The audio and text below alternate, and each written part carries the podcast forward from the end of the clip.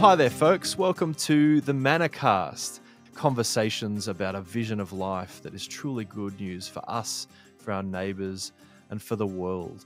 I'm Matt Anslow, and with me is Jonathan Cornford, and we're here to discuss issues that are related to faith, economics, and ecology. Uh, before we begin, we, uh, as always, want to acknowledge the traditional owners of the places uh, where we hail from. So, me living on the border of the Blue Mountains and uh, the central west of New South Wales, I'm living here on Gundungurra uh, and Darug land, and I want to pay my respects to their elders past, present, and emerging. And for me here, Matt, I coming talking from Bendigo in central Victoria. Here I'm on the land of the Jarrah clan of the Dja language group. Uh, and so likewise, want to pay my respects to the current and past elders of the Dja So, folks, the Manacast is uh, based on us discussing articles found in the last edition of Manna Matters, the uh, quarterly publication of Manna Gum. So, you won't have to have read the articles to make sense of this discussion. It might help, it might not, who knows. But hopefully, you find something of value in what we talk about here.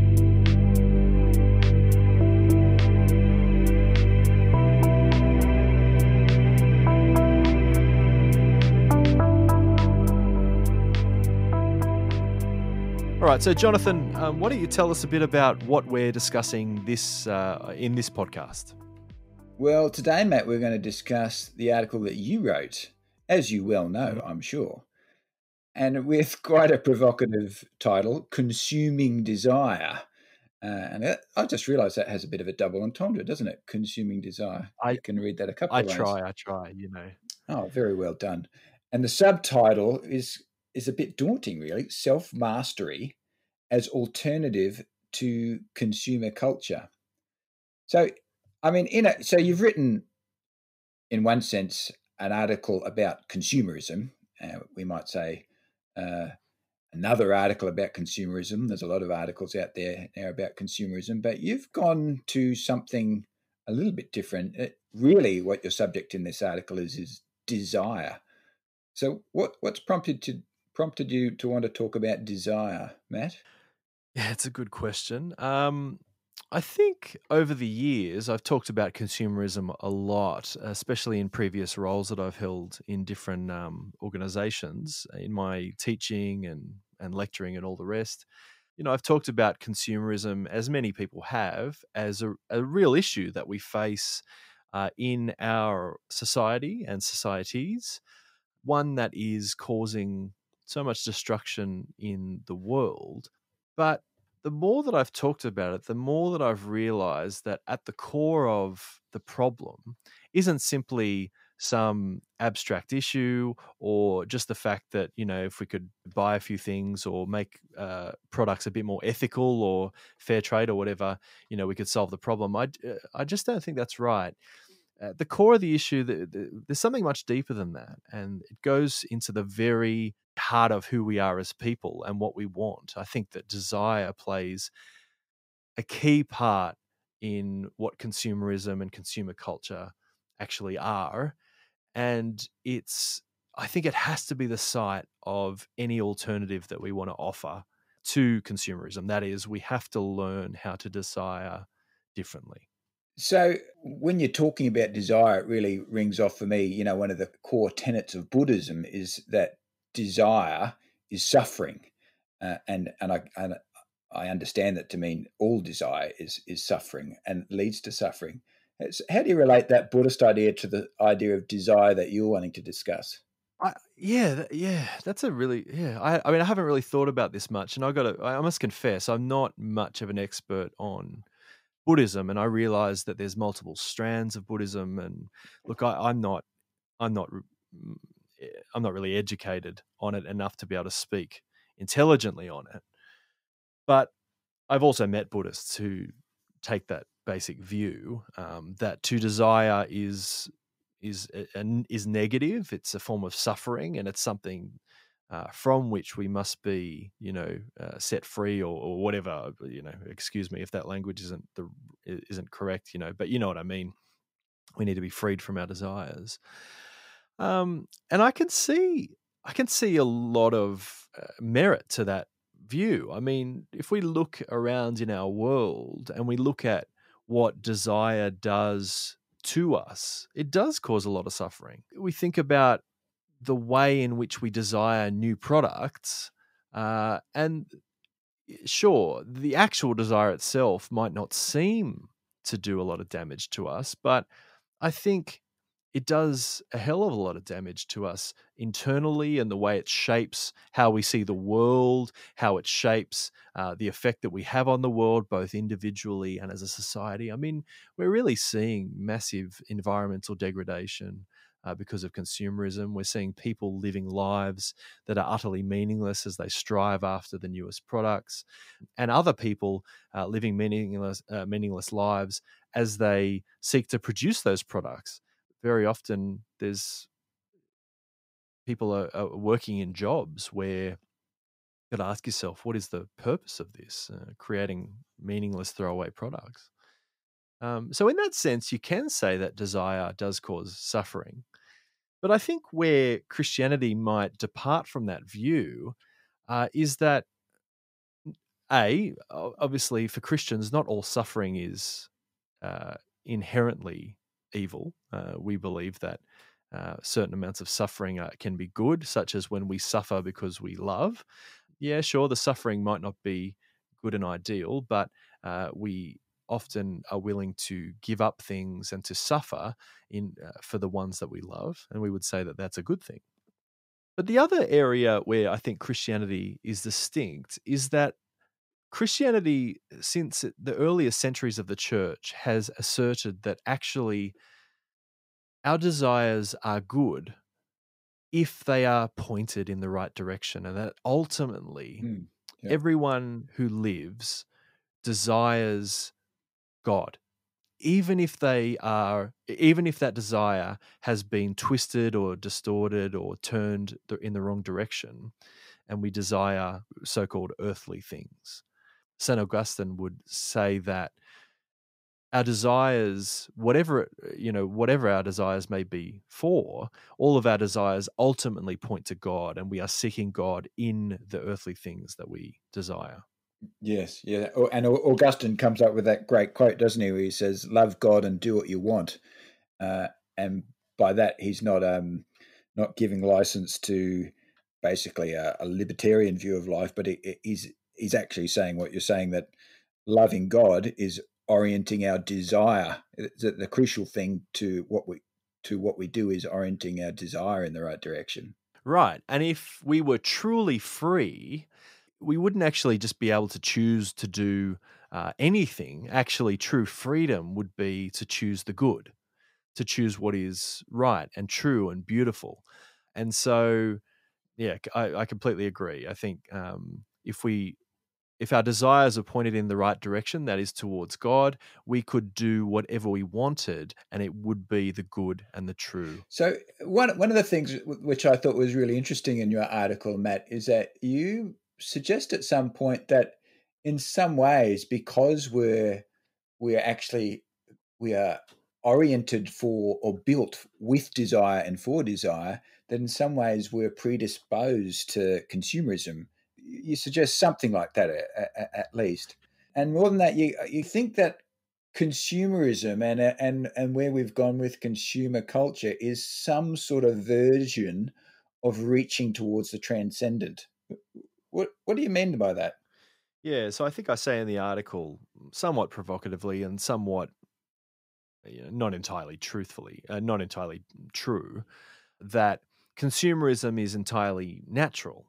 Uh, now, what I what I got to be careful there because, of course, the true nature of humanity is is for God and for each other uh, and for a life well lived and all the rest. Um, so I don't want to suggest that you know it, it's natural in consumerism is natural in that sense. I don't mean that. All I mean is that because our existence is ultimately uh, pointed towards God in some way, that we have been created by God in order to seek God, to love God, to be in relationship with God and one another. All of our desires point toward that end. And consumerism makes sense when we live in a world in which we've essentially severed the relationship between our desires and their true ends, that is to say, God. When that happens, it makes sense that we would seek God, that we would seek the transcendent in all manner of things as we, you know, kind of strive to find the thing that gives meaning to our existence. And so consumerism seems to me to be an attempt to do that, to, to reach out and to seek the transcendent, to seek God, to seek the ends of our very existence in, in very flawed kind of means. Uh, yes. Uh, you, you know, in very flawed things, I should say. And uh, to me, that makes complete sense. I think it's it's it's natural in a way that we would uh, succumb to consumer culture uh, in a world which doesn't really give us much meaning, that tells us there is no meaning except what you make for yourself. Well, you know, when we're left in that world, it, it makes sense uh, that to, to mm. embrace mm. consumerism in a way, even though I obviously don't think it's a good thing. Yeah, and and I think and a pointer to that, um, which I think you sort of uh, raise in a way, is the way in which where we've generally thought about consumerism as being an act of materialism. That's how we often the other word we often use to apply to it. Actually, it's mm. often the opposite, really, because actually, what uh, the way in which we we buy objects and then casually dispose of them so easily uh, and they just end up in landfill. I think the, the statistic is uh, most of the products uh, that we buy end up in landfill within two and a half weeks or something like that. Um, yeah, uh, it means that we actually see very little value in the matter and the material stuff themselves, and actually what we're what we're consuming is something very fleeting. Uh, we're, we're, we're after an experience, something which is intangible, uh, that, and that's why we have to keep consuming. Yeah, yeah, that's right. I mean, I in, in, the article I talk about the, the thought of a Catholic theologian named William Cavanaugh, and uh, he talks about the he's a, he has this little book, uh, and the name is escaping me right now. It's um, uh, something. It's being consumed. Being consumed. That's the one. That's right. You know, he he talks about the fact that we uh, that our age is uh, it's not characterized by materialism in the sense that we're constantly just accruing more goods, right? We're just, you know, uh, you know, collecting more stuff. I mean, in a sense, we are. You go into many of our houses, and the amount of stuff that we have is is by historical standards, it's it's crazy how much stuff we have. So that does happen, of course. But he he says that it's not simply that; it's that we are characterized by a, a kind of um, culture of detachment that you know we, we talk about the fact that we're too materialistic nowadays but but are we? We're not really all that enamored by the material world. We we constantly buy stuff but then as you say jonathan we we just throw it out not long after or it breaks and we get rid of it. We don't care about it that much. And so yeah in a sense we are too materialistic. We're too focused on the things of this world at the expense of of you know God and seeing things in this world rightly through uh, through the lens of kind of God, if you if you will. But in a, in another sense, we're not materialistic enough.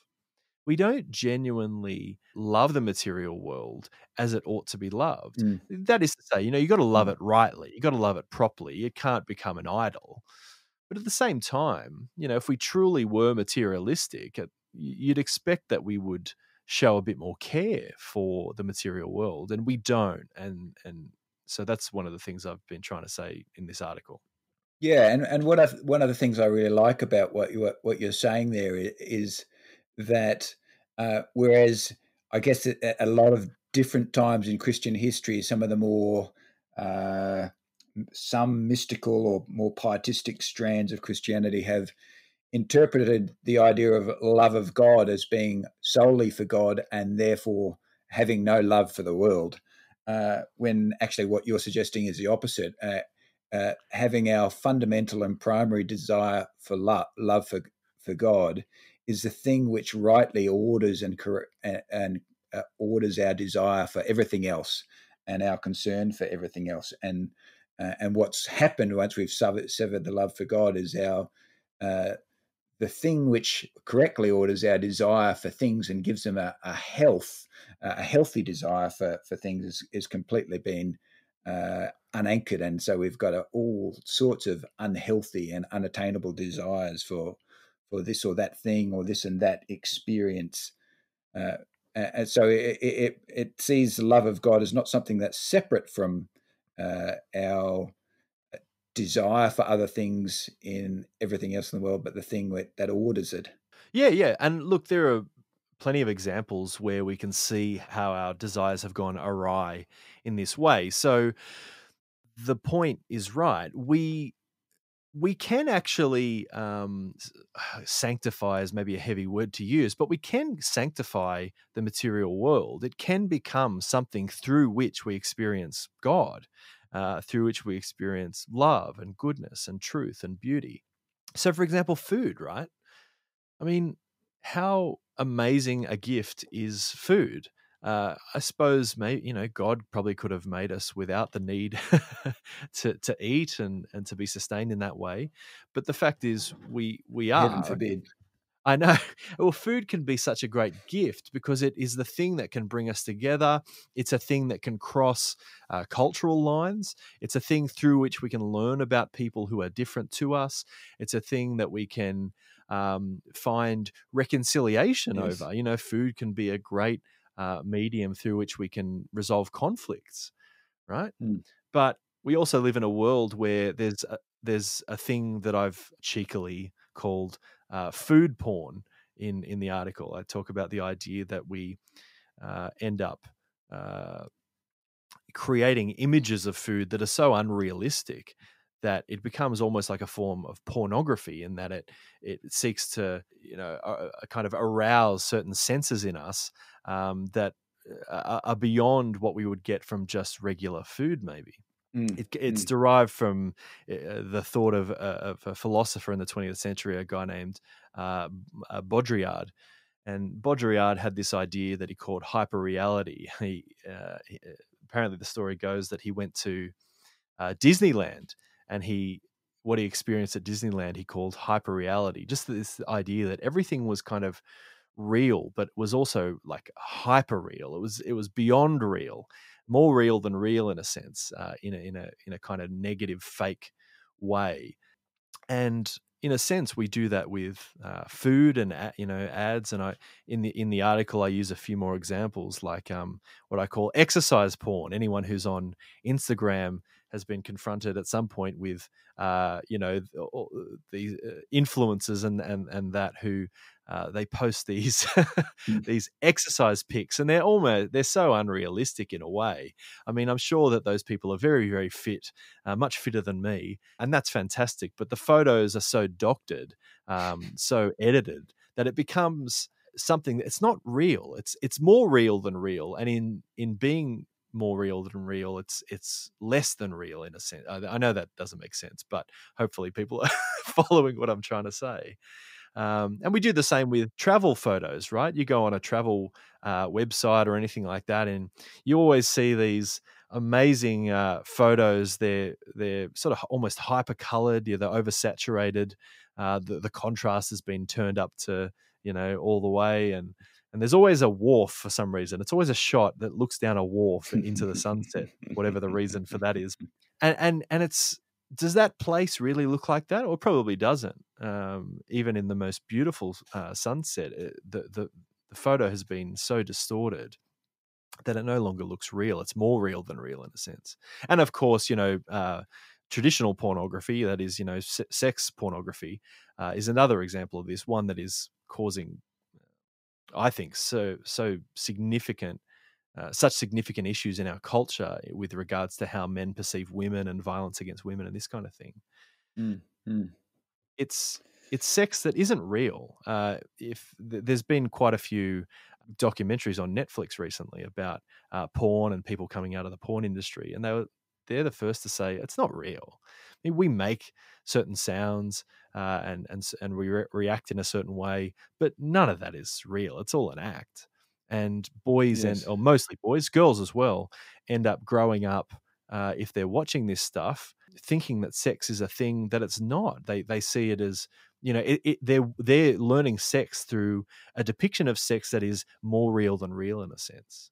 But but the funny thing is is that we've we've all been schooled into into producing images of unreality ourselves be, to be producers of it. You know, the whole whole uh, medium of social media is in many ways uh, for people to self publish uh, the images of their life, and and and we're always doctoring and selecting our images uh, in ways that which really don't convey the full story of things.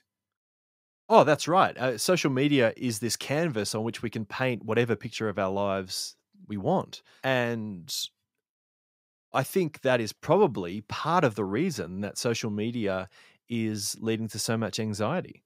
Uh, because whenever you go mm. on social media, yeah, people do share negative stories and harrowing things that have happened to them.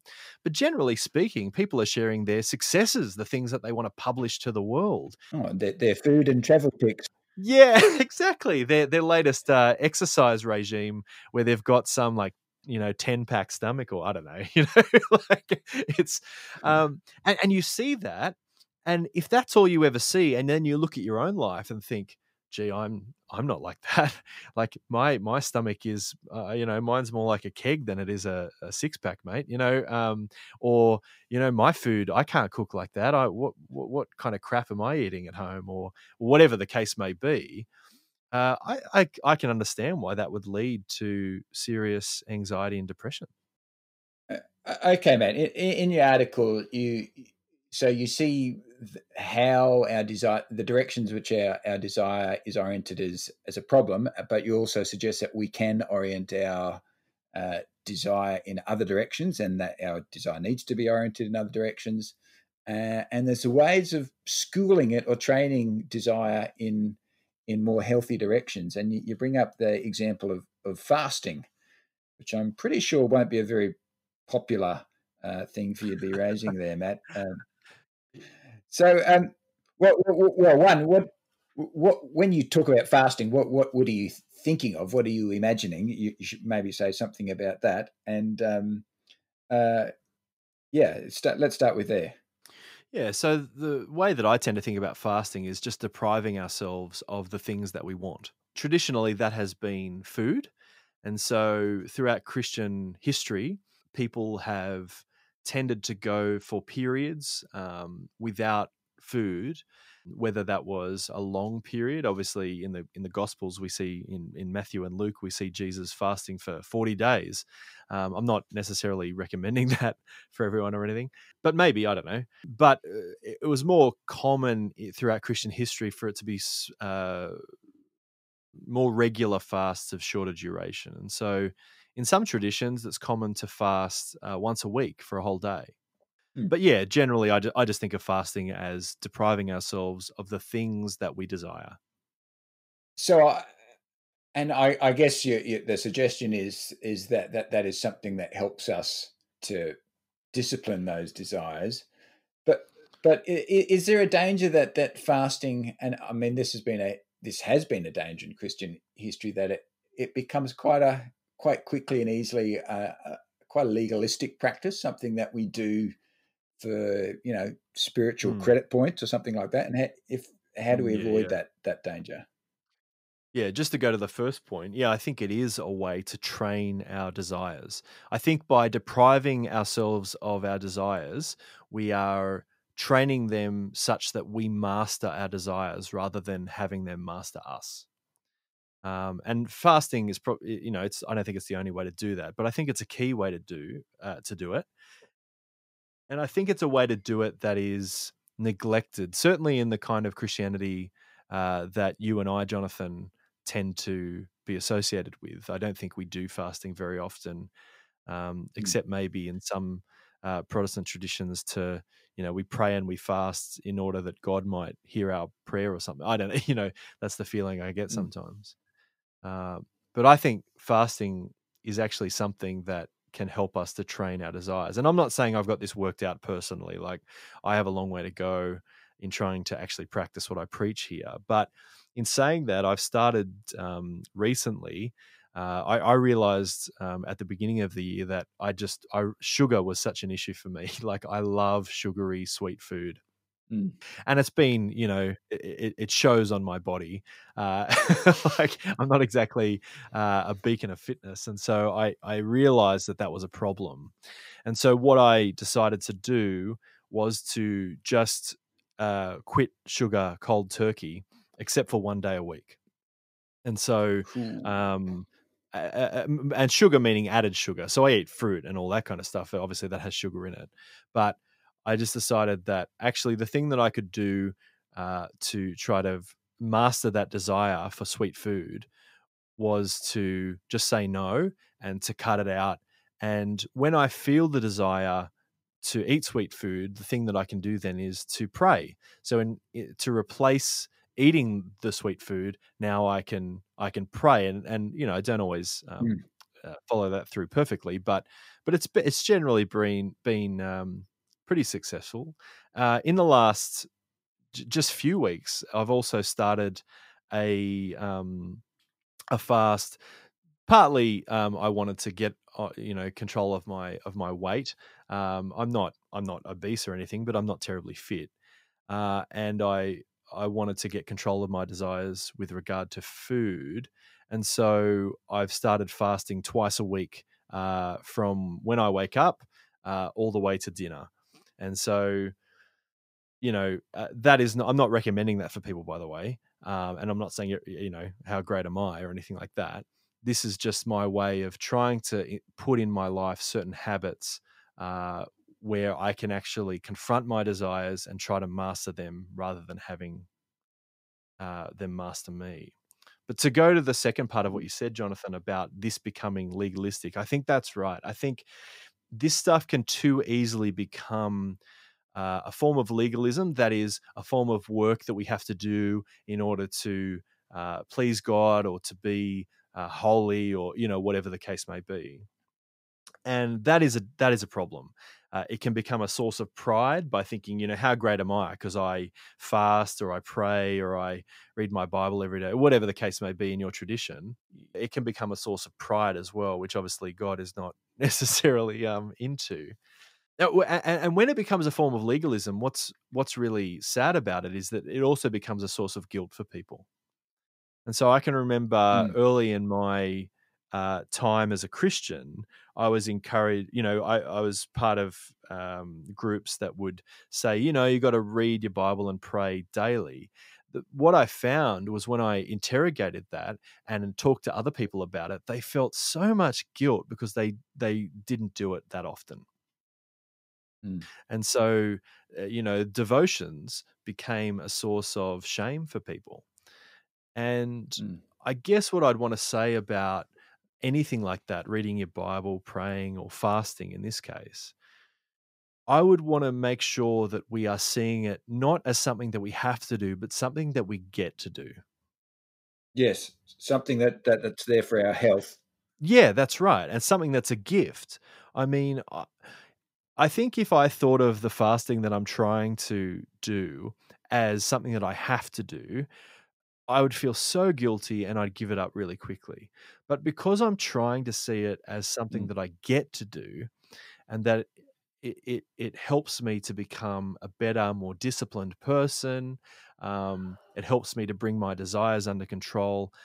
I think that that is all that's making all the difference for me in terms of being able to maintain mm. these habits. You know, because I've tried to give up sugar in the past um, and it was just a health thing or whatever, and it never worked for me.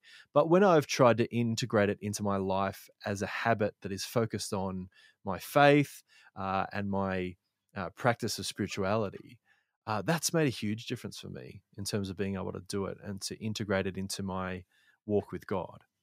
Uh, okay, one last question, Matt. Um, so that's that's in relation to food. What what's all this mean in relation to our use of things like Facebook and Google and Netflix and all the rest of it? Yeah, yeah, right.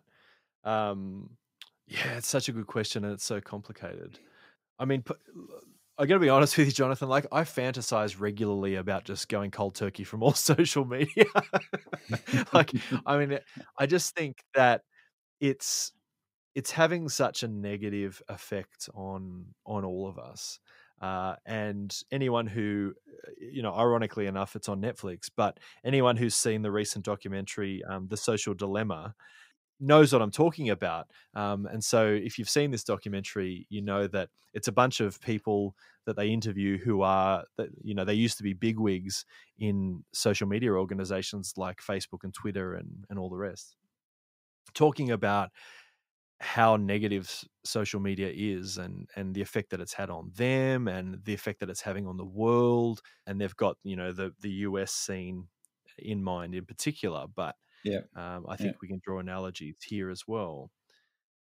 So, what do we do about it? So, yeah, social media, that is. Um, because I'm conscious of two things in that behind that question. Let me say, well, yeah. one is just um, our the actual amount of the volume of consumption of those things mm. uh, and the way that that's an issue in itself. Uh, but and and what that uh, costs in terms of our attention to other things.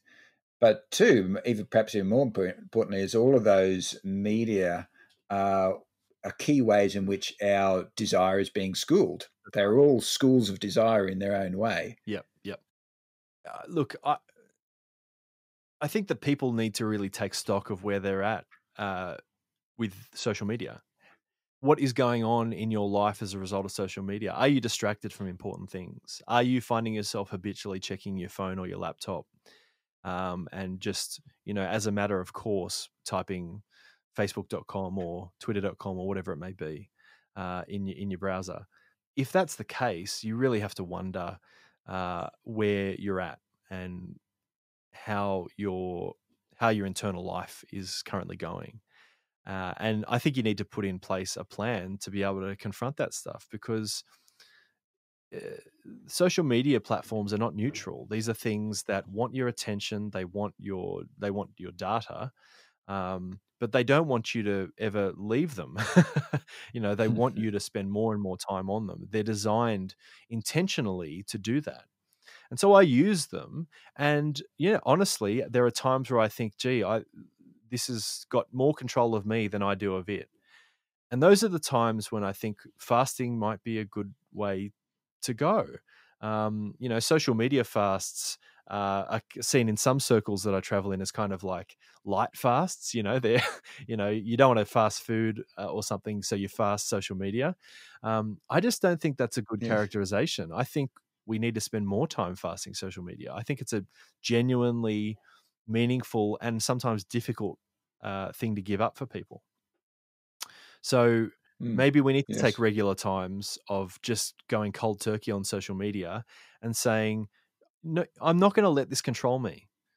I'm not going to let this form my desires. I want my desires to be for God and uh, for uh, for the love of others. Um, I don't want it to be for these platforms.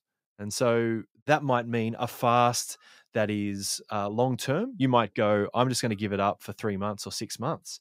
It might be that you have a different kind of rhythm. So you say, yeah, um, I'm not going to check my social media except for certain times of the day or even certain days of the week.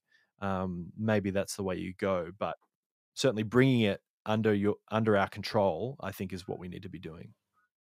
Mm, yeah, you know, sometimes I think uh, there's value in saying no to some things, mm. uh, even if there's it's not entirely logically coherent with other things we might say yes to, or, or even if it's not a no that we want to say that everyone should say no to this.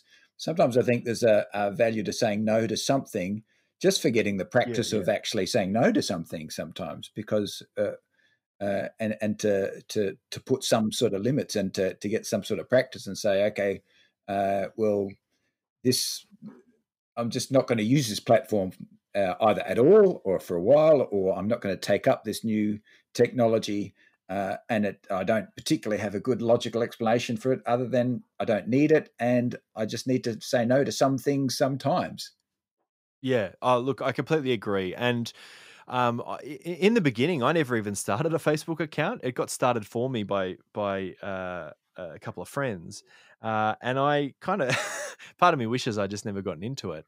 Um, I do find value in it. There is certain connection. You know, I've made many friendships on social media, so there is good that can come about through it. But I think we need to be extremely mm. cautious. But the other thing I'd say is that it's not just about saying no; it's also about what we say yes to. I think that you can't just say I'm going to I'm going to fast this thing, I'm going to say no to it, done.